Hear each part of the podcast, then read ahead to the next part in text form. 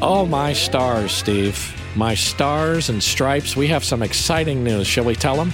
We should reveal that Chinwag is hitting the road again and going on a West Coast tour. Yes, that's right. If you missed us in your fair city, truly, friends, don't fret, don't fear, don't have a panic attack.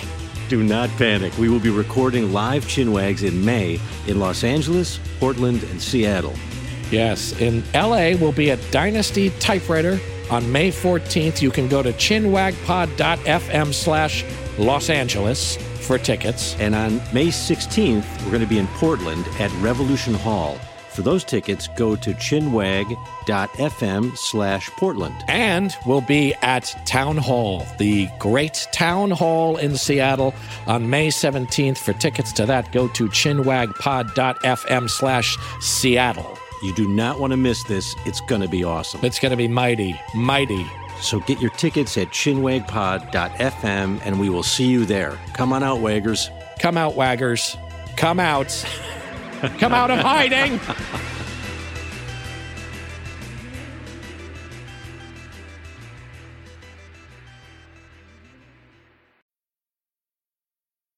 So, what do you think went on, if anything, between Neil Armstrong and Buzz Aldrin? You think how how was that to decide who's the first one to actually walk on the moon? How would you have felt about it?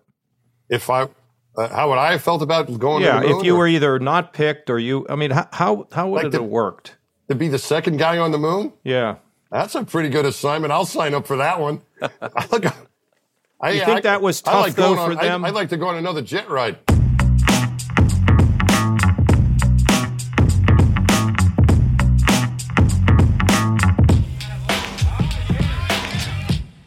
Jordan, good to see you today. You as well. uh, hey, uh, you know, Jordan, it was interesting. You know, all over the news. I want to get your take on this. Elon Musk buying Twitter. I mean, this guy is everywhere, isn't he? It's unbelievable. I mean, he's got what two hundred and forty billion dollars. I guess you can throw some money around. What'd Yeah, you think about it?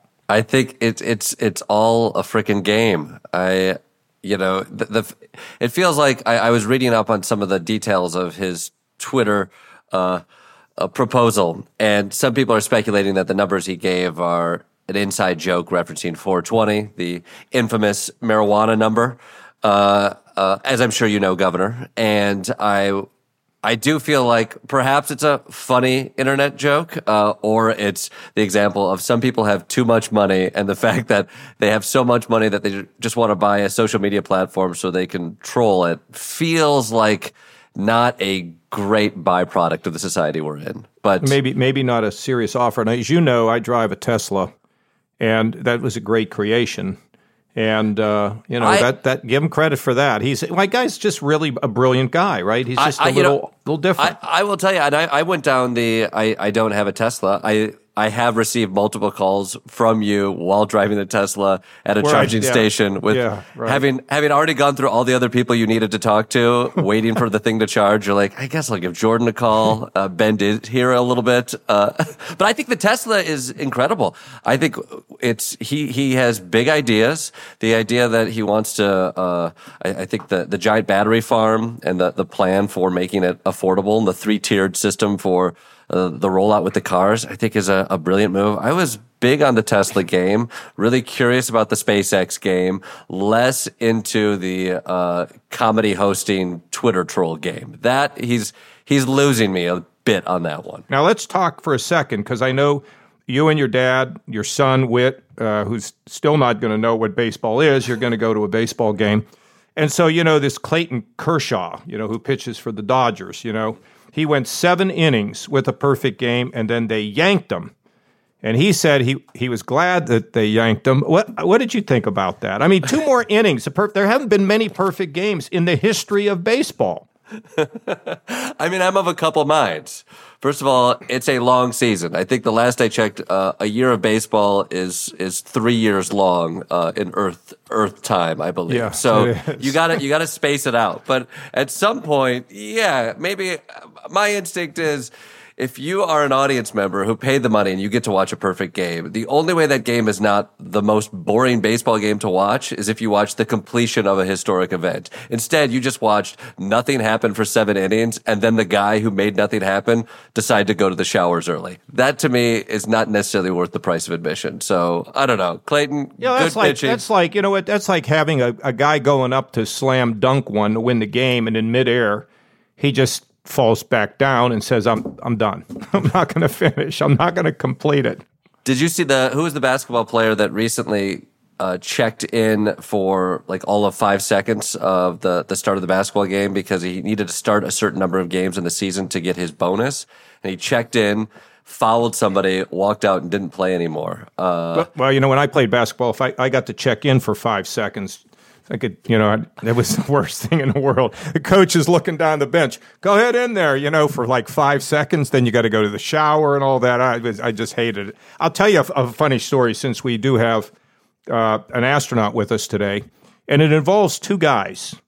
Jim Perry, who was a great pitcher for the Cleveland Indians, and he pitched for the Minnesota Twins, and Gaylord Perry, who was his brother, who pitched for the uh, San Francisco uh, Giants. So here- this is a true story, Jordan, a true story. Jim Perry was pitching for Minnesota. His manager was Billy Martin. He and his wife were at the top of the needle in Seattle having dinner, and the game goes into extra innings, and he's ready to go back to the clubhouse, and Billy Martin calls and says, "Hey, finish dinner. We're gonna we're gonna delay the game. We'll finish it tomorrow." and you're going to start the next game because he was scheduled to start the next game. So you wrap up the first one, you'll pitch the second one, see how long you can go. Gaylord Perry's over in San Francisco, and the reporter goes up to Gaylord Perry or Gaylord Perry's manager and says, Gaylord Perry is like the worst hitter in the history of baseball. Do you think that he could ever hit a home run? And ma- and uh, the manager laughs. He says, "Yeah, a man will walk on the moon when that happens." So the next day comes. Jim Perry finishes the first game. I think he drives in the winning run. He goes the distance in the second game, wins two games on one day, and Gaylord Perry hits a home run in that game, and it was the same day that Neil Armstrong walked on the moon. That's a true story. Is that unbelievable? That's pretty amazing. Although the guy who's making the comment, yeah, somebody will walk on the moon, but knowing that there's actually a, sh- uh, a ship heading towards the moon, he's definitely hedging his bets. exactly. All right. Why don't you go ahead and let us know who we're going to talk to today? Oh, we got, we got, we're, this, today's guest is out of this world. You like, see what I did there? This is, this is what they came for. Thank you. All, all of you listeners, thank you for putting up with today's, today's edition of old sports stories and fun little puns by uh, Jordan and the Gov. Uh, no, our guest today is a former NASA astronaut and the first person to tweet from space. He's a New York Times bestselling author of Spaceman, an astronaut's unlikely journey to unlock the secrets of the universe, and also Spaceman, the true story of a young journey to becoming an astronaut. He's currently a professor of mechanical engineering at Columbia University and the senior advisor of space programs at the Intrepid Sea, Air, and Space Museum. It's not a bird. It's not a plane. It's Mike Massimino. Mike, how are you? Good, Jordan. How are you doing? Great, great to speak to you and the governor. Thanks for having it's, me. It's first of all, can you get me any kind of a discount if I want to go to the Intrepid? It's, Yes, Yes. I can get you in. Yeah, you got to come with me though. Okay. I can Are- get you in. You can get me in. Can you get me? Can I sit in the cockpit of what? Is is there an F fourteen on the Intrepid? If nobody knows, it's a beautiful There is, aircraft there is carrier. an F-14, but unfortunately, with these museum pieces, uh, they kind of gut the inside of the the airplane because a lot of that stuff can still be used when the military gives hands these things over. So there's nothing inside of the airplane. Uh, it's just, but you can get to see it from the outside. But And the can Concorde. Hey, isn't the Concorde on the uh, Intrepid? There is that one you can get in. That- How about yeah, that, so the Jordan? Concorde, yeah, the, actually, the Concorde, uh, that's a very good point, Governor. The Concorde is there, and we can get you inside of that thing. That one, that one is open to the public. But most of the other aircraft, they don't have it. The ejection seats have been taken out, and the panels. Uh, some things in there, but they don't let you inside. But we can get you in a Concorde. I'm I'm going to hold you to this because Sure, I- yeah, I my will- pleasure. I, I will say I think every I won't say every, but gosh darn, a lot of kids grow up. Uh, I, for one, was one of them who uh, dreams of driving an F 14 Tomcat, wanting to go to space to become an astronaut. I think you want to become, traditionally, what do you want to be? A cowboy, a football player, or an astronaut? Uh, I had them all, but astronaut was definitely uh, right up there on my list. Going down to Cape Canaveral as a kid, uh, learning all about the history of NASA, but it always felt like something that, you know, was wasn't a real thing you could actually become. It was something you could read about, but you got to live this out. Was that was that a dream of yours uh, growing up? Yeah, it was Jordan, but I, I, was not a fighter pilot, not a military person. Um, I, am old enough to remember Neil Armstrong on the moon. You mentioned that day, the baseball, like like the baseball, I'm a huge baseball fan myself. But I, re, I remember that event, and it made me want to grow up to be like Neil Armstrong. But by the time I was eight years old, man, I I knew I wasn't going to grow up to be like Neil Armstrong. I was, I, I discovered I was afraid of heights very early. My parents took me to this place, High Point, New York, which is named correctly. And I didn't like it up there. And, and, uh, and I still don't like heights. And yes, it is problematic for an astronaut to be afraid of heights. But I didn't like that. I didn't like going very fast. I wasn't, a, you know, even on my bicycle. I was not a thrill seeker. Um, but when I, uh, as I got older, I studied engineering and, uh, I, I went to see the movie The Right Stuff when I was in college. If you've seen, I read the book by Tom Wolfe, and it kind of rekindled that interest I had as a little boy. And the space program has changed. It's, it's changed so much, even just the last couple of years. But between Neil Armstrong walking on the moon in the mid 1980s when I was in college, it wasn't just military test pilots. It was scientists and engineers also going. And so I thought, well, maybe this, this could work out. And, and I decided to pursue it and see what would happen.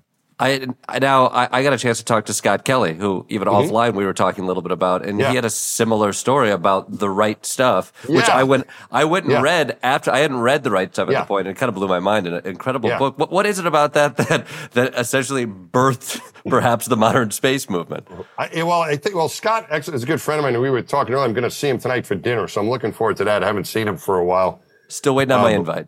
Is well, you're welcome to join us if you're anywhere in town. But we're gonna he he actually introduced me to Tom Wolfe, the author. Um, Scott became friends with him. He wrote to him and he became friends with him, and I got introduced to Tom through Scott.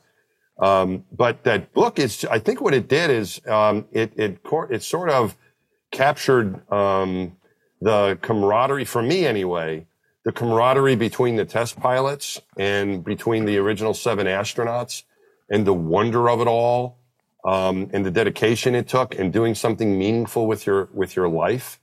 And that's why that movie hit me. The, watching the camaraderie, the way those they were they weren't doing it for the money, they weren't doing it for the fame. They were doing it because they they had a passion for it and they were working together to do it. And it was for the country and for science and engineering and the world. And, and I, I, I wanted to be a part of that team more so than I wanted to fly in space. I mean, I wanted to fly in space too, to experience that. But I really wanted to be a part of a team like that, and that's what. And you, that's and what you think uh, massive? You know, I was, uh, you know, obviously John Glenn. I knew him well. I flew in. Mm-hmm. He flew me one time from uh, Columbus to D.C. and then cool. we got in a car. You know, driving to the Capitol, and he had a Coke and a candy bar. He smeared the candy bar all over himself. The Coke spilling on the floor. We got to the Capitol. I said, "Look, I'll go up in space with you." but I ain't ever getting in a car with you again. But he was the typical example of a great fighter pilot right? Oh, I mean, there that was the that was kind of the old school. Mm-hmm. And uh, and think about what those guys did. And, and John always got very animated talking about what happened when he was trying to do reentry. You know that story, mm-hmm. right? Yeah, Maybe sure, you can yeah. tell remind our listeners about what was happening to him on his way back. So John Glenn, a great American hero. I did get to know him fairly well, Governor, when uh, I was his family escort for his flight on the shuttle. I was a new astronaut and I was asked to be a family. They always have two astronauts as family escorts, and I got to do that for that flight, STS 95. So I got to know uh, to John. I got to know John and Annie and their kids and grandkids, and it was just a wonderful experience getting to know him. He lived up to to everything you would hear about an American hero that you heard about him. He was the real deal.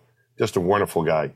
Um, and what happened to him, John, as you're saying, when he was he was the first American to orbit. We had two Americans go up on short flights, similar to the Jeff Bezos flight. In fact, the reason why that spaceship that Jeff Bezos has been flying people on is called New Shepard. It's named after Alan Shepard, the first American who went up on a suborbital flight.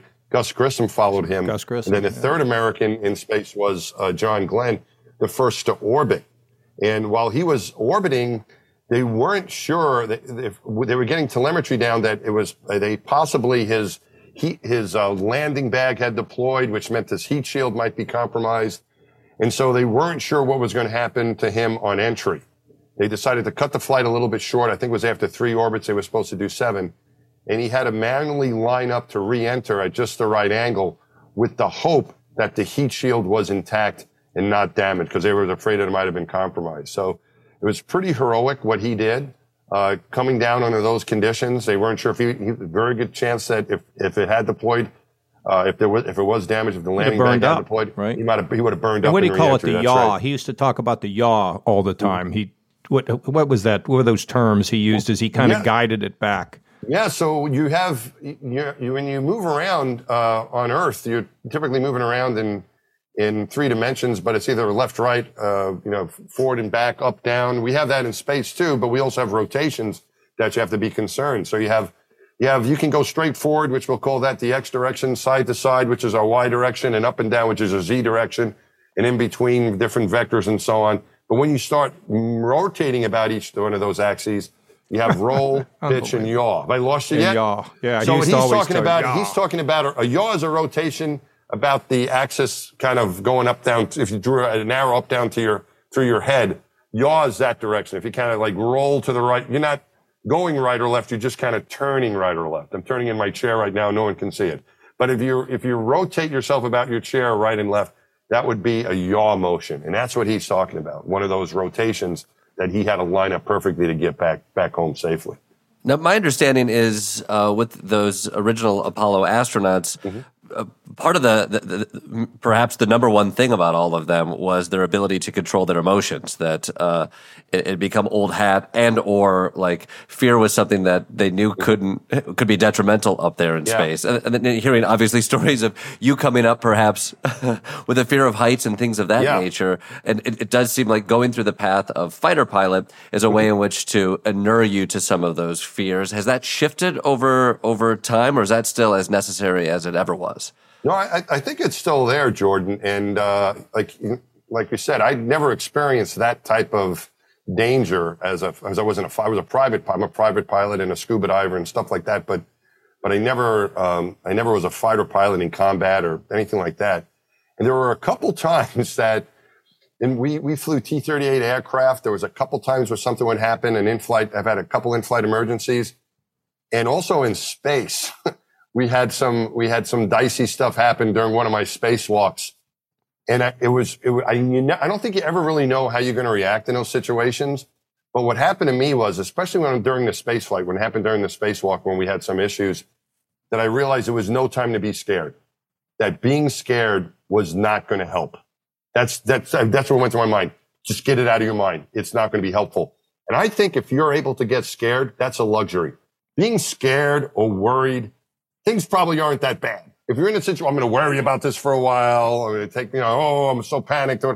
Panic, and that that's a luxury. If, you if you have time to do that, the situation isn't really that bad. I, I think because in the couple times where it's been no kidding, we have to really focus here. I I, I felt that that's not going to help, and I think it's somewhat of a maybe a survival instinct that I think just about everyone has. You just don't find yourself in these situations quite often. It's only happened to me when I was an astronaut, where I felt that way. That whoa, you know, being scared right now is not going to help.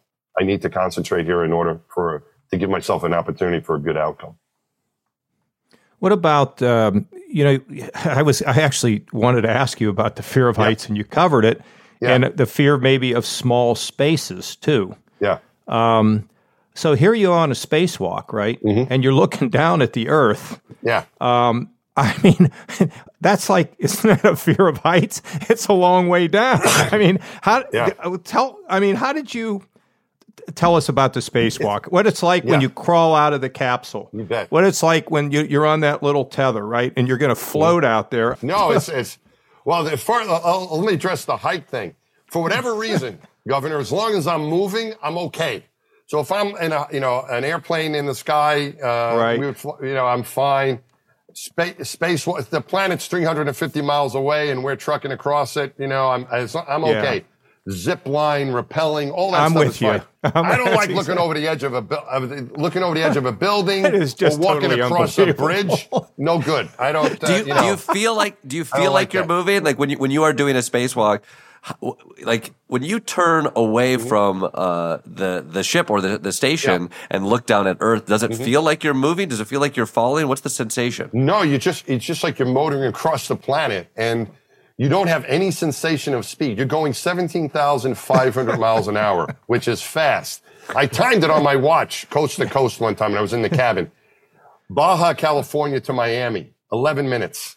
It's fast. You're really moving, and you know that, but, but you don't have any sense of speed. It's not like if you're traveling fast in a car or going downhill on your bicycle and you, you know, you, you feel like, you know, it, that's where I may get a little scared. I'm going to slow down a little bit. I'm going too fast.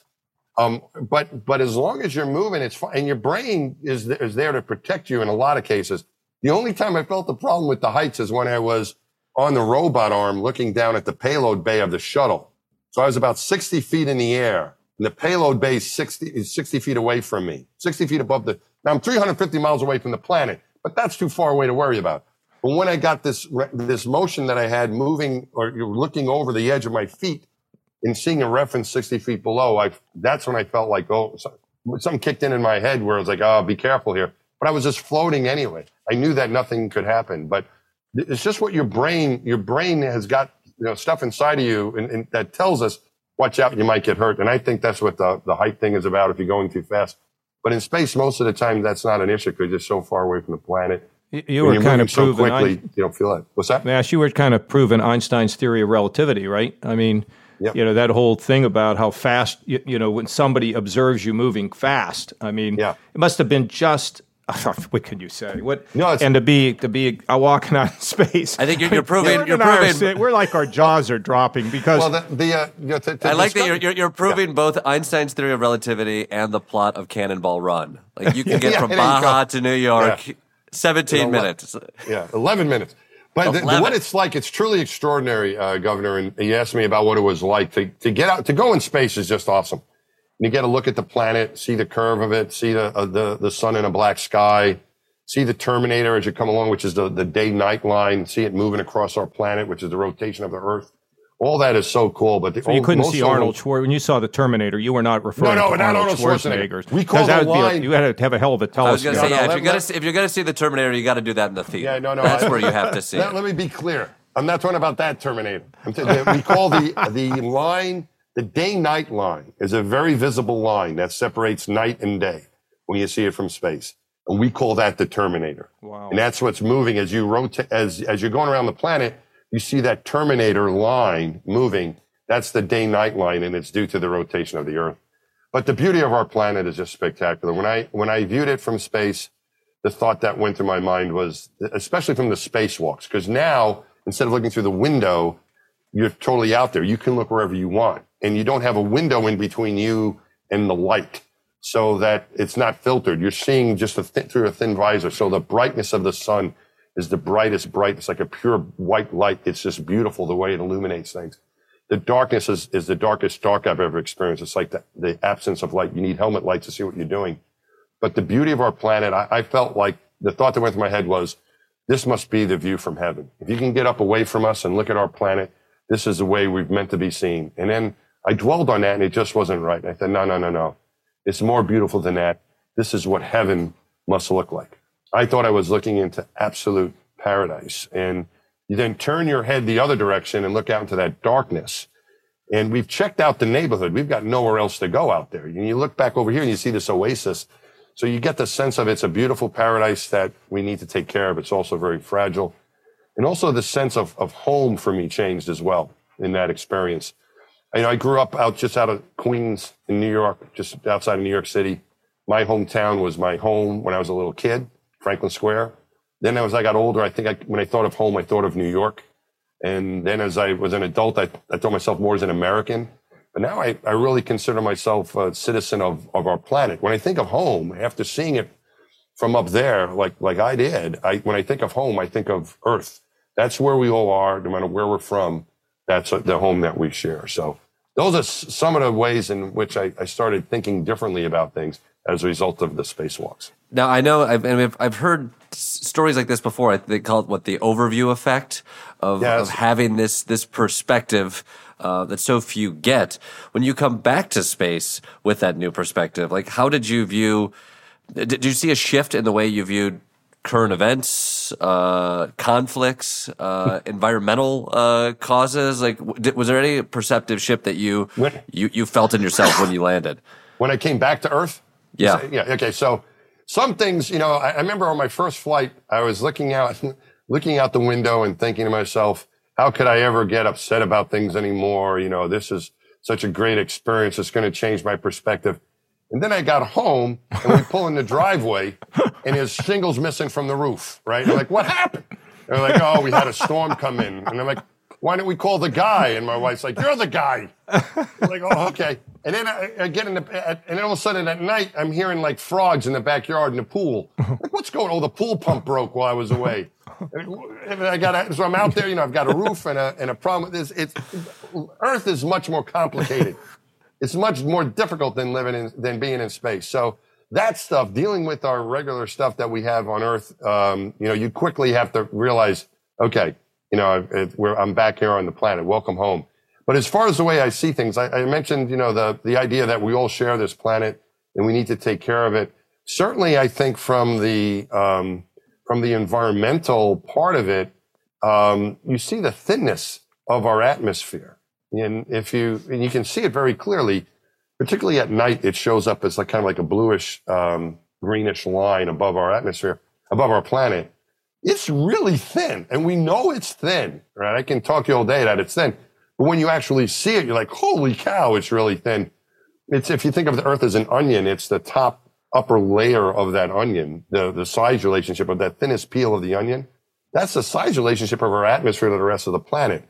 So you realize, you know, that's, we've got a, we've got a really fragile place that we live. We need to try to take care of it as best we can. I mean, we have to live here and, you know, we can't be perfect about what we do. We, but, but certainly it gave me more of an appreciation for how beautiful the place is, how fragile it is, and how we, we're all from the same place. No matter where you're from, uh, we're all really from the same place. We're all from Earth. We'll be right back. And now back to the show. You know, um, Mas, you went to Columbia, and then I think that you, you went to MIT. I think, mm-hmm. which yep. you know they were. That's you know those. That's Columbia's impressive. MIT, like so. Here's what people want to know, and I like the fact you're afraid of heights, and you you didn't you were not a pi, you know a you know, one of those hotshot pilots or anything. Can people were you? Can people become an astronaut? In other words does this become attainable? You got turned down a couple times when you tried to apply. Yeah. Is it possible for like a normal person who's not, you know, going to MIT or whatever to become an astronaut? Because it just seems like you've got to be a superhero. Uh, well, I, Governor, I consider myself to be a very normal person. Uh, I, I, I, you know, I, I worked hard uh, in school, uh, didn't set any records and there was a lot of setbacks, both when I was at Columbia and and uh, at MIT. I was, you know, I wasn't the the best student they ever had at either one of those places. Um, I, I, had my my academic struggles too, I, I, but I never gave up. And I think that was, I mean, I failed my qualifying exam, for example, for my PhD when I was at MIT, and I, I, I somewhat, my advisor was a very kind man, kind of Tom Sheridan, still alive, very fatherly guy, and and uh, after I failed that exam, which you need to get your doctorate, he kind of said, I don't know if you want to spend another, they give you a second chance. But apparently I set like a record for failure up there, how badly I did. Um, and he said, well, we'll give you another chance, but you got to think about if, you know, you're really cut out for this. And I gave it another try and I was able to get through it. I, I think that, um, if, if someone has a dream, no matter what it is, no matter what, you, you, if you're trying to do something, especially trying to do something that is difficult or extraordinary, it's not going to be easy. And it's not because you're stupid or unqualified. It's just that it's it's difficult or competitive, or it's going to take some grit. And uh, you mentioned it took me three tries. It took me four tries to become an astronaut. I got ejected twice outright. My third time, I was medically disqualified. When I, I got an interview, my third time, back then you had to see pretty well unaided acuity. It was kind of like the standard military requirements. They've changed all that now, but back then, I don't even know if we had LASIK back then. Now it's it's acceptable. There's, there's different things you can do if you can't see very well but I could not see very well. I could not pass the eye exam and I was marked medically disqualified. And, um, it was pretty disheartening because I couldn't, they couldn't even consider my application any longer. Um, and what I did is I thought about it for a little bit and talked to people and I realized I had to figure out a way to see better. I found a, um, what naturally. I, I, so I found I couldn't do, as I said, LASIK or any of that, but I did find an optometrist who worked with vision training, where you could try to improve your eyesight by doing exercises and these other techniques that she had. And I went to see her. She was a little surprised to see me because she she only worked with kids. So she saw me sitting in a chair. She's like, "Well, it only works with kids. I've only never worked with anyone over 10. But I begged her. I said, "Look, I could be really immature. You won't even know the difference." So she decided to she decided to help. I was able to pick up a couple lines on the eye chart just to become requalified, so they could they could consider it again. They could consider me again. And then I got another interview, the next application, got by the eye exam, and, and was selected. The way I see it, John, is that what I would tell people if they're interested in doing this or whatever they're interested in, the odds are maybe against you. And I, I realized when I was, uh, I remember watching astronauts on TV one time. I was on, I was on at MIT cooking dinner and the news was on and some astronauts were being interviewed. And I knew that's what I wanted to do when I saw that on the TV. I knew its clarity. I never forget looking at it and knowing that's what I wanted to do. And then the thought that went to my mind was, but you'll never get a chance to do that. As you said, John, normal people don't get to do that, right? Governor, they don't do that. Real, people, who's going to, you'll never get a chance to do that. Uh, was a thought to my head. But that really wasn't the case. It just was unlikely. There's a difference between impossible and unlikely. And impossible might be one out of a million, but for your mathematicians, that's a non-zero outcome. That's just point zero zero, a lot of zeros and a one at the end. The only way that one turns to a zero and you know what the outcome is going to be is if you give up. Once you give up or you don't try, you know what the outcome is. You're, you're by certainly not going to achieve whatever it is you want to do. So I think that, um, I think most astronauts are actually kind of like that. We mentioned my friend Scott Kelly. You know, he, he, by his own admission, wasn't the greatest student uh, when he was going through college, but he had a dream once he read the, the book, The Right Stuff, which he owes a lot of his his passion to that book by Tom Wolfe, and uh, it led him to to become an astronaut. And I think most of us who achieve that um, become NASA astronauts. I think we have similar stories in that way that we had a, a dream, a passion, and we got knocked down but didn't give up. I mean, it's an, it's inspiring to hear NASA should be hiring smarter people. It sounds like. yeah. You're uh, right. th- this is why there's the Blue Origins, the SpaceXs. If NASA was like, I mean, this inspiring mass, but God bless. Uh, I guess yeah. that's my, my, my secondary question in mm-hmm. hearing about these astronauts just like you who work hard to get there and mm-hmm traditionally it's the NASA trek. That's the only way you're getting to space. Yeah. Now it feels like the other way to get to space is to become a billionaire and make money off of putting bookstores out of business. Um, yeah. When you look at sort of this new billionaire boys club who mm-hmm. uh, are taking these joyrides to space, uh, how do you feel? Uh, overall, I think that it, this is a good thing. I think having more access to space is a good thing. people, it's, I mean, having the joyride, the, you know, the tourists, I think that's not necessarily the case for everyone who go, goes in that way. I think that there is a purpose. Right now, we have a private astronaut mission that's up right now, the very first one at the space station. One of them, an experienced astronaut, my friend Mike Lopez Alegria, is going as kind of like an employee of this company, Axiom, who's who is has organized this.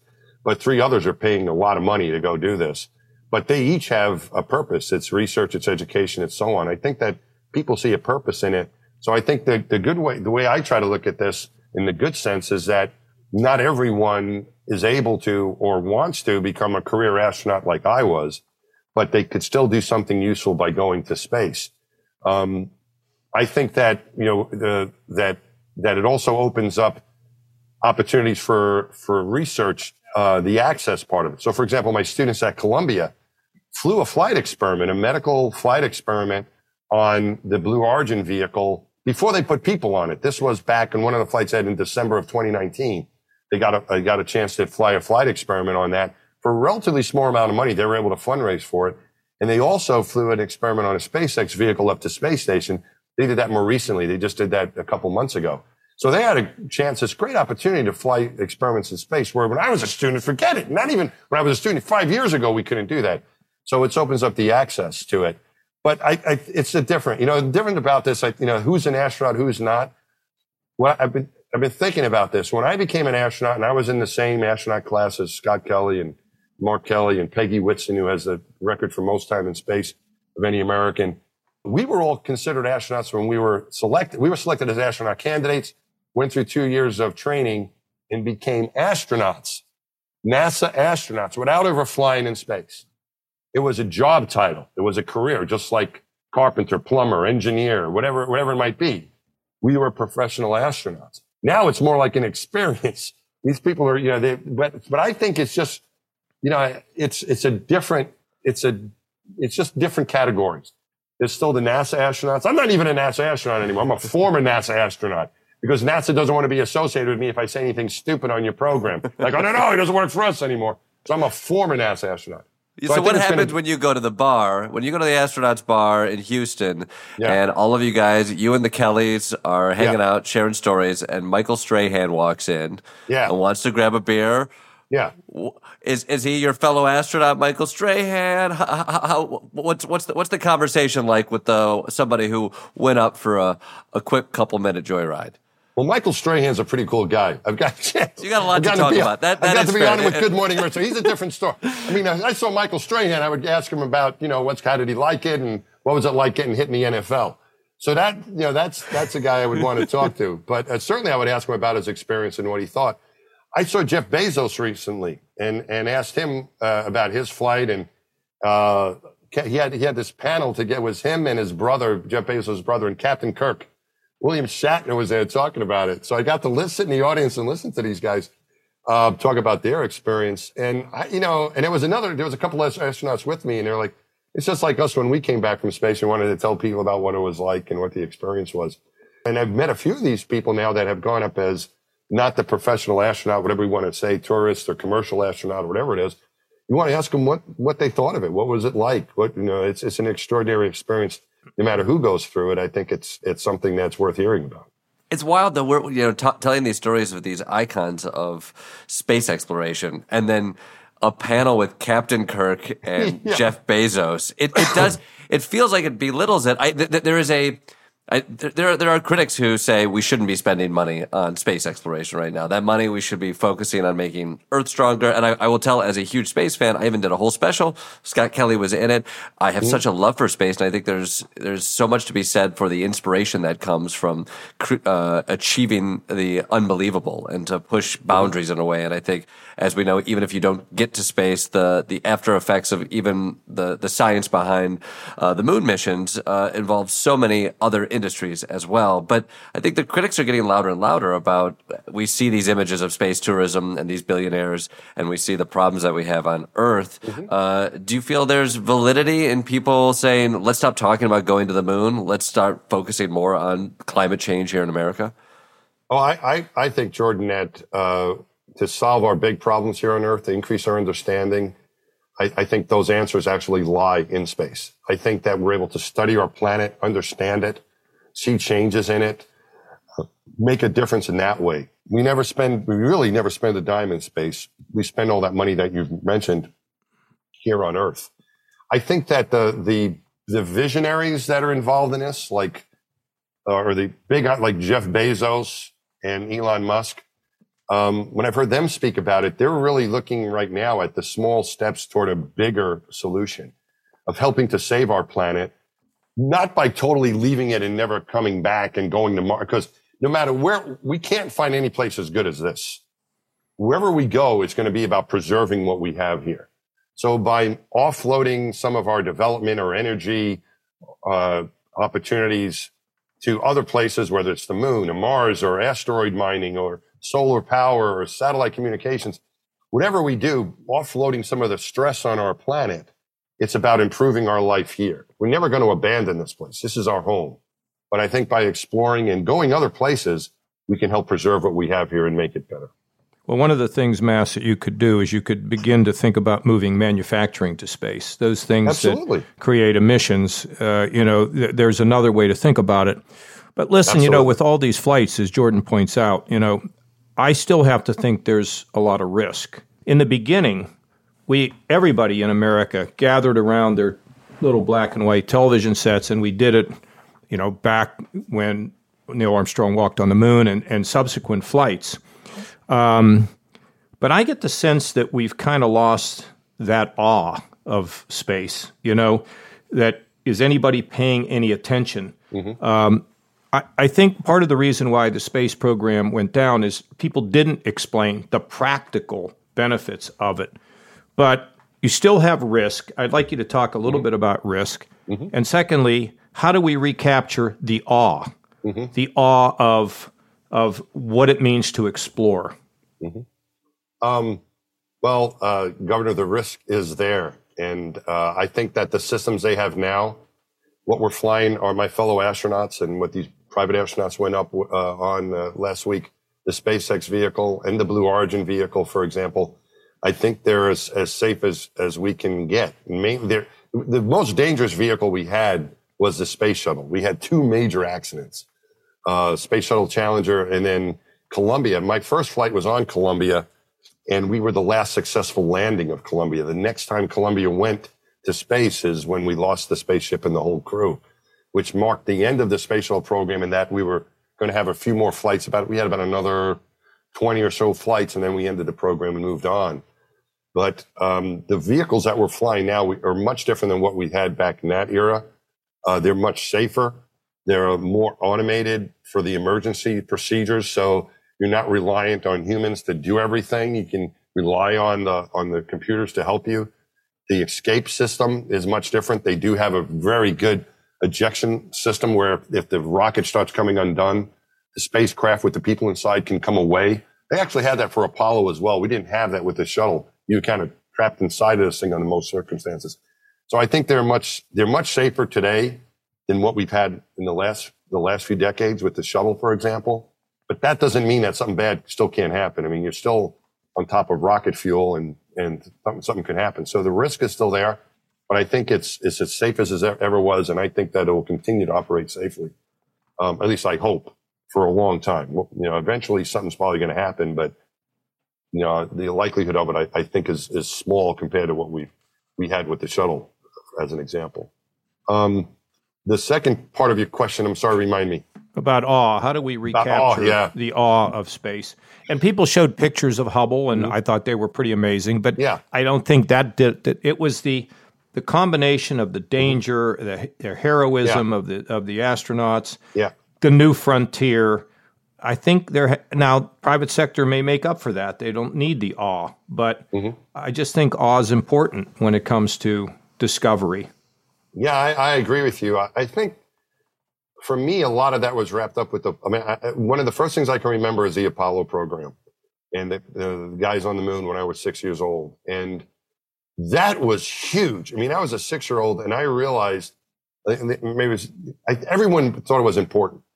You know, my dad, who worked for the fire department in New York, that was the most important thing going on. These are these are heroes. This is, as you said, the awe, the exploration. Everyone, all the teachers at school, everybody, every the whole world paid attention to this. But it was huge. We were landing people on the moon. Uh, even if we go back to the moon, which we are, I think, going to do, it's not going to be as as spectacular as that as that accomplishment. I don't think it's a I don't think it's it's a knock on what's been going on since. I think it's and I this is what I it, I was rekindled in these thoughts when we had the 50th anniversary of uh, of Apollo 11. We're coming up on the 50th anniversary of Apollo 16 and then the last one 17 this summer. So we've gone through these 50th anniversaries that no one's really realizing, I don't think, except for the Apollo 11. But when Apollo 11, we went through that and there was so much press about that back now almost three years ago. Uh, it was, it, it made me, made me think about it is that it wasn't that we haven't done great stuff since. It's just that that was so spectacular. You know, we can't, we can't come, even if we get people to Mars, I think that the reaction is going to be, wait a minute, I thought we already did that. I think people, you know, I think people think, you know, half of my relatives, a lot of them thought, I think I went to the moon. I mean, it's kind of, we're not going to be able to get people's attention like we did when we put those, when we put those guys on the moon. I think it's going to take something like finding life somewhere else, or that is going to be the next big, the next big, uh, awe-inspiring news all over the world kind You of. think there is uh, life thing. somewhere else? I Uh, do think there is. I you think do, huh? if you look at what Hubble has shown us in billions of galaxies with billions of stars, with multiple planets around most of those stars, that I think that there is. I think the the chances of it being there somewhere else, I think, is there. Um, it, it, going going back to the awe, I think that the students that I teach at Columbia are very excited more than, than I think I was in some ways about the space program because it's not just going, governments going, it's, it's also these companies going. So they can get involved in entrepreneurship and doing something new. And this, it's, I think it's where the future is. There's so many opportunities, not just for flying people, but in satellite communications and manufacturing. And as you said, looking for solutions to pollute other places other than you know, than our planet if we can figure out solutions to, to helping our environment in space. And they're all excited about these things. So I think there's a lot of excitement. Yeah. There's a huge amount of interest in young people, but I agree with you. We don't have that awe. And I don't think we need to, I don't know if we can do anything about it. I think that's okay. We'll be right back. And now back to the show. I mean, it's so it's so interesting hearing you talk about it, and even going back to what got you interested into it. Tom Wolfe, it's the crafting of the story around the mission. And then you, yeah. you, you look at what's happening now and I am critical or at least skeptical of seeing some of these uh, billionaires gallivanting and see William Shatner up there. But I will say they are playing in the the parlance of our times, which is mm-hmm. it's reality TV, it's personality yeah. driven, and it's if if you want to get people to maybe pay attention to wouldn't normally, you probably send a celebrity to space. And so perhaps it's the curmudgeon in me who is is critical of those tactics, but there might be new if if we're trying to craft the story that gets people back on board, perhaps these are the the early uh, the early syntax. I guess when you look at um, Elon Musk, Bezos, Richard Branson has his own. Uh, he's he's been up at least to the, the lower parts of, mm-hmm. of space. Uh, out of all of those, is there anyone you have more faith in uh, actually achieving some of their goals? Well, I, I, have faith in all of them. I hope they're all successful. I think there's enough differences between what they're doing, and there's enough room for all of them for all that they do. Um, so I, I, really I don't know if I have a, a favorite. I guess I'm kind of rooting for all of them they're all a little bit different. Branson's Branson hasn't I haven't heard much coming out of uh, Virgin Galactic lately. Um, you know, he, he, can take off and land from a runway, so maybe that'll help us with uh, with traveling places more quickly. I don't know. We'll see. Again, I haven't heard much from from them uh, in the last few months. I think what what certainly what SpaceX and what Blue Origin are doing, I think, is very impressive. Blue Origin. Um, the next thing we mentioned, John Glenn, Governor the next spacecraft that they're developing is called New Glenn, named after John Glenn. Uh, Jeff Bezos is very much, uh, you know, a, a product of the space program. He grew up, um, he's you know, around, we're around the same age. He grew up yeah, in he's the 60s, recaptured uh, Mercury capsules. I know that he's pulled yeah. them up from the bottom of the right. ocean. He's done, he recovered, he right. went out on his own dime and recovered stuff that was landed in the ocean back in those days. And, uh, so he's really a, a fan of the space program, was influenced by it. And that's why his orbital spacecraft that they're developing uh, is called New Glenn. It's named after after John Glenn. So um, I have a lot of faith in them. I have faith in what's going on with this private astronaut mission with with Axiom, who is uh, trying, and, and others. Blue Origin's also trying to build a commercial space stations. A, a lot of this stuff um, was hoped to be done by NASA years ago, and I never really had an appreciation for this until a couple of years ago when we were talking about we, we, were talking about with the with the new spaceship when SpaceX was flying. I was speaking to Charlie Bolden, who governor you might know Charlie, or maybe sure. you do, Jordan. He was a former NASA administrator, Marine uh, Marine General, NASA astronaut, great guy. And he and I were talking on a on a podcast together about about this. And he was saying when he was a new astronaut as a pilot, that they were converting the man. This is back like in the early 1980s. They were converting the manuals of the space shuttle to be flown by a commercial aircraft company like United or Delta, one of those companies, to train their pilots to fly this thing as a as a way to transport people around the planet. Can you imagine? And and they also were building space stations. They were going to build space stations that could go up for space manufacturing and research. And you would go up with the space shuttle every year or every six months and tend these things and come back. And this they wanted to commercialize all of that. There was a huge commercialization commercialization effort with the shuttle. And then they had their first accident and they were like, not so fast. And they more or less put an end to all of that. It's not going to be an operational vehicle that you can use as commercial transport. So it really hasn't only been in the last couple of years that the, the dreams that NASA had back 40 years ago with the space shuttle program have been realized. So I think that we're at a point now where hopefully this is a, I think this is a good thing And this is something that NASA has been hoping for, where you're turning this over to commercial uh, commercial enterprise. Is there going to be hiccups? Yeah. Is it might it be irritating to see you know certain people fly or whatever it might you know? But I think overall, I think it's a good thing, and um, you know we'll we'll see what happens these next couple these next couple years. But I think it's going to be an exciting decade. Jordan, would you go up? I, oh, I would love to. I mean, what I think the as somebody who has, you know, growing up with that in my dreams, and I think you know, hearing the experience, I think it sounds so profound would I put in any of the energy it takes to become an astronaut? No, no well, way. with your no, weak no. bones, you know, you have, have- to take a G force. I mean, that, this is not like you just get in and lift off like you're in your car. The G forces are. Uh, Oh, yeah, they I've been in the back seat of an F 16, and I, I know what, what these G forces are like, would- and it ain't fun. It needs to be like a first class type scenario. Okay. Uh, really low on the bumps. I, I did I did uh, space camp as an adult uh, a, a couple of years back, and I went on their small little G force thing that is made for children, and I couldn't handle it. It was it was too much on my poor weak bird bones. Let's just go back for a second. Um, Neil Armstrong, who I had a chance to meet. I also had a chance to meet Buzz Aldrin, which is just, you know, what's amazing. Um, so here they are getting ready to land, right? First person on the moon. And you had what Collins was, I can't remember, was Collins was, was circ- circulating. He was in the, he was orbiting in the command module. Right. So, what do you think went on, if anything, between Neil Armstrong and Buzz Aldrin? You think how how was that to decide who's the first one to actually walk on the moon? How would you have felt about it? If I, uh, how would I have felt about going Yeah, to the moon? if you or were either not picked or you, I mean, how how, how would Like it the- have worked? To be the second guy on the moon? Yeah, That's a pretty good assignment. I'll sign up for that one. I, You think that was I tough, like though, going for on, them? I, would like to go on another jet ride. I think you know. Um,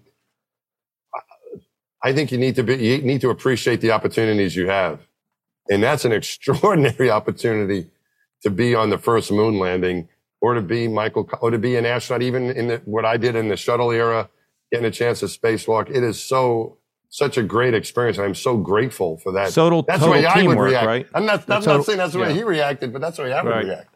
Yeah. I think of Michael Collins. Michael Collins Yeah. uh, orbiting alone for Yeah. what is that? A, essentially a, a day, or uh, I mean, was it a day? It wasn't fully a day, but I mean, that seems He's up there for a so little while. Yeah. profoundly lonely and frightening. I I can't Yeah. imagine being alone, that alone with myself and my own thoughts uh, Yeah, for that amount of time. Well, he, you know, he, he he's talked. He, unfortunately, both he and Neil are gone. We we lost Mike not that long ago, about a year or so ago. He passed. Buzz is still around. Um, Neil Armstrong died years ago, almost ten years ago now, I think. But um, I think those, I think all three of them, especially you know, with, with Neil, uh, he he saw it as a job. If you've seen the movie First Man or read the book, I think they actually Yeah. portrayed his personality. And, and, and Governor, I was lucky enough to get to know him a little bit and meet him a few times. shy, you know, shy. Oh, he was Ohioan. shy. Yeah, almost embarrassed by the fame he attained. You know, he but but he was all about all of his colleagues, all the the, the guys that have talked about him from that era. Uh, John Young, who was still an astronaut, a, a moonwalker, who was or Alan Bean. I'm- I've got a the audience can't see this, but I've got an Alan Bean painting, a lithograph behind me. One of my, one of my other heroes. All these guys are gone now, but um, but when they talked about Neil, he was the absolute right guy to be the first guy on the moon. He was all about business. He wasn't going to get distracted. Um, I even when I met him the first time, I asked him, "How did he come up with the thing that he that he said on the moon? One small step for man, one giant leap for mankind." You know, I asked him, "How'd you come up with that? Did your wife tell you to say that? You know, did you get a publicist?" And he looked at me and said, "Mike, I didn't think about what I was going to say on the moon until after I landed on the moon." I was like, "Really?" And he said, "Yeah." He goes, "If I didn't land on the moon, there'd be no reason to say anything." He goes, "You got to take," and he goes, "That was a new astronaut at the time." And he said, "You got to take care of business first and concentrate on the important stuff and not worry about all the other fluff." And that's why I think he was the right guy to be the first guy on the moon because he had the right personality to get that job done and not be distracted. Um, so, yeah, I think they they chose they chose well, and I think all of his colleagues agree with that too. And Michael Collins, you know, was was about doing his job, um, and that's the way we were at NASA too, and that's it's still that way now. Is that you're very grateful for the opportunity to do it. It's not just a tourist ride; it's a, it's a career. I look back on my time there, and and I miss my training as much as I miss my time in space. It was it was that sense of purpose that we had. The, the you know the the the the trips to space were extraordinary, but the the day to day work that we did, I'm working in a control center. I spent so many hours in there, capcomming in the control center. The training I did in the pool, the flying in the airplanes, all of that is is that that figuring all those things out and doing all those things is what I what I really miss. And I, I think that that those guys felt the same way about it, and they were lucky to to get a chance to do those things, and they were more than thrilled to play the roles, whether they were the first guy on the moon or the last guy or the guy orbiting or someone working in a control center. I think they were grateful to be a part of it. Now, I'm curious with your book, you've you've made it also accessible for a younger audience to to track your journey. What what what, what are you what are you trying to um, what are you trying to get across to a younger audience who is is thinking about the idea, uh, looking up at space and wondering if it holds a place for them? Uh, the answer is yes. We need them. Uh, we can use all the help we can get, and if they find this exciting, uh, if this is something they're interested in, they, they should pursue it. It's it's not just NASA anymore. It's also these other companies we've been talking about that, and I think there's a role for everybody who's interested in it. I think that's. I'm I'm very biased. It caught my imagination as a little kid, and it never let go of me. And uh, if people feel that way about it, uh, I think they should they should pursue it uh, no matter what their interests are. You know, I've, uh, I got asked today in, in, an event I was doing, a kid asked me, or actually a parent asked me for the kid, what should they study if they want to become an astronaut? And certainly the STEM fields are still what, what NASA astronauts, professional astronauts are studying, whether it's, you know, it's, it's being a, a fighter pilot, serving your country in the military and, and uh, performing well there and getting selected by NASA, the civilian route like I went but it's very varied. I've flown in space with fighter pilots. I've flown in space with, with engineers and with astronomers. And, but I've also flown in space with a geologist who was a field geologist, who, not even like a lunar guy, you know, a planetary geologist. He, he, was, he was working for an oil company when he was selected as an astronaut looking for oil out in the, out in the field. I flew in space with, uh, with an oceanographer who just loved the ocean. My friend Rick Linnehan's another example, a veterinarian he liked taking care of animals. He was, he wanted to work with dolphins and that's what he did. And he also wanted to be an astronaut. So I think there's, there's many roles and not just astronaut, but other things as well. So find that passion for kids, find what you're interested in, whatever it might be and pursue it and be, get ready to be knocked down and get back up. Keep, don't, don't stop. Just keep going. When, when David Bowie died, there was a mm-hmm. tribute to him. I, I think it was in Minnesota. It, they handed out sheet music, and I watched the thing. It it made it brought tears to my eyes because uh, they mm-hmm. sang "Starman." Cool, yeah. Here's some of the lyrics. There's a starman waiting in the sky. He'd like to come and meet us, but he thinks he'd blow our minds. There's a starman waiting in the sky. He told us not to blow it because he know it's all, he knows it's all worthwhile. He told me let the children lose it, let the children use it, let all the ch- children boogie and it was it was so amazing. Now, Mike Mass, is there a starman waiting to meet us? I think that there is. I just hope I live long enough to see it. I think, I think there is. There might be multiples. Governor, I do, I, I do believe that I do believe there's life out there. Hearing Governor, you read that, it really makes me want to do hard drugs. Thank you. uh, Spaceman and Astronaut's Unlikely Journey to Unlock the Secrets of the Universe and Spaceman, the true story of a young boy's journey to becoming an astronaut are both available now wherever you get your books and go. Go to uh, MikeMassimino.com uh, for more. Mike, thanks so much for coming on. Jordan, thanks for having me. And, and Governor, I've admired both of you for a long time. It's great to, to get a chance to speak to you, and I really appreciate you having me on. Thank you.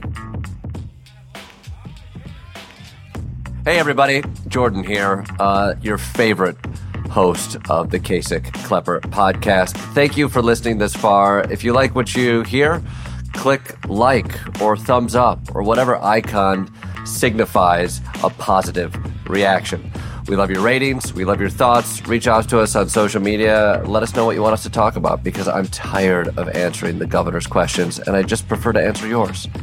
Thanks for listening. Talk to you soon. Kasich and Klepper is a production of Treefort Media, hosted and executive produced by John Kasich and Jordan Klepper. Treefort Media's executive producers are Kelly Garner, Lisa Ammerman, and Matthew Kugler. Line producers Oscar Guido. Audio direction by Tom Monahan, head of audio for Treefort, with production and editing by Maxwell Carney. Talent booking by Blythe Asher. With additional production help from Tim Shower, Haley Mandelberg, Colin Motel, and Anastasia Ibrahim. This podcast is powered by ACAST.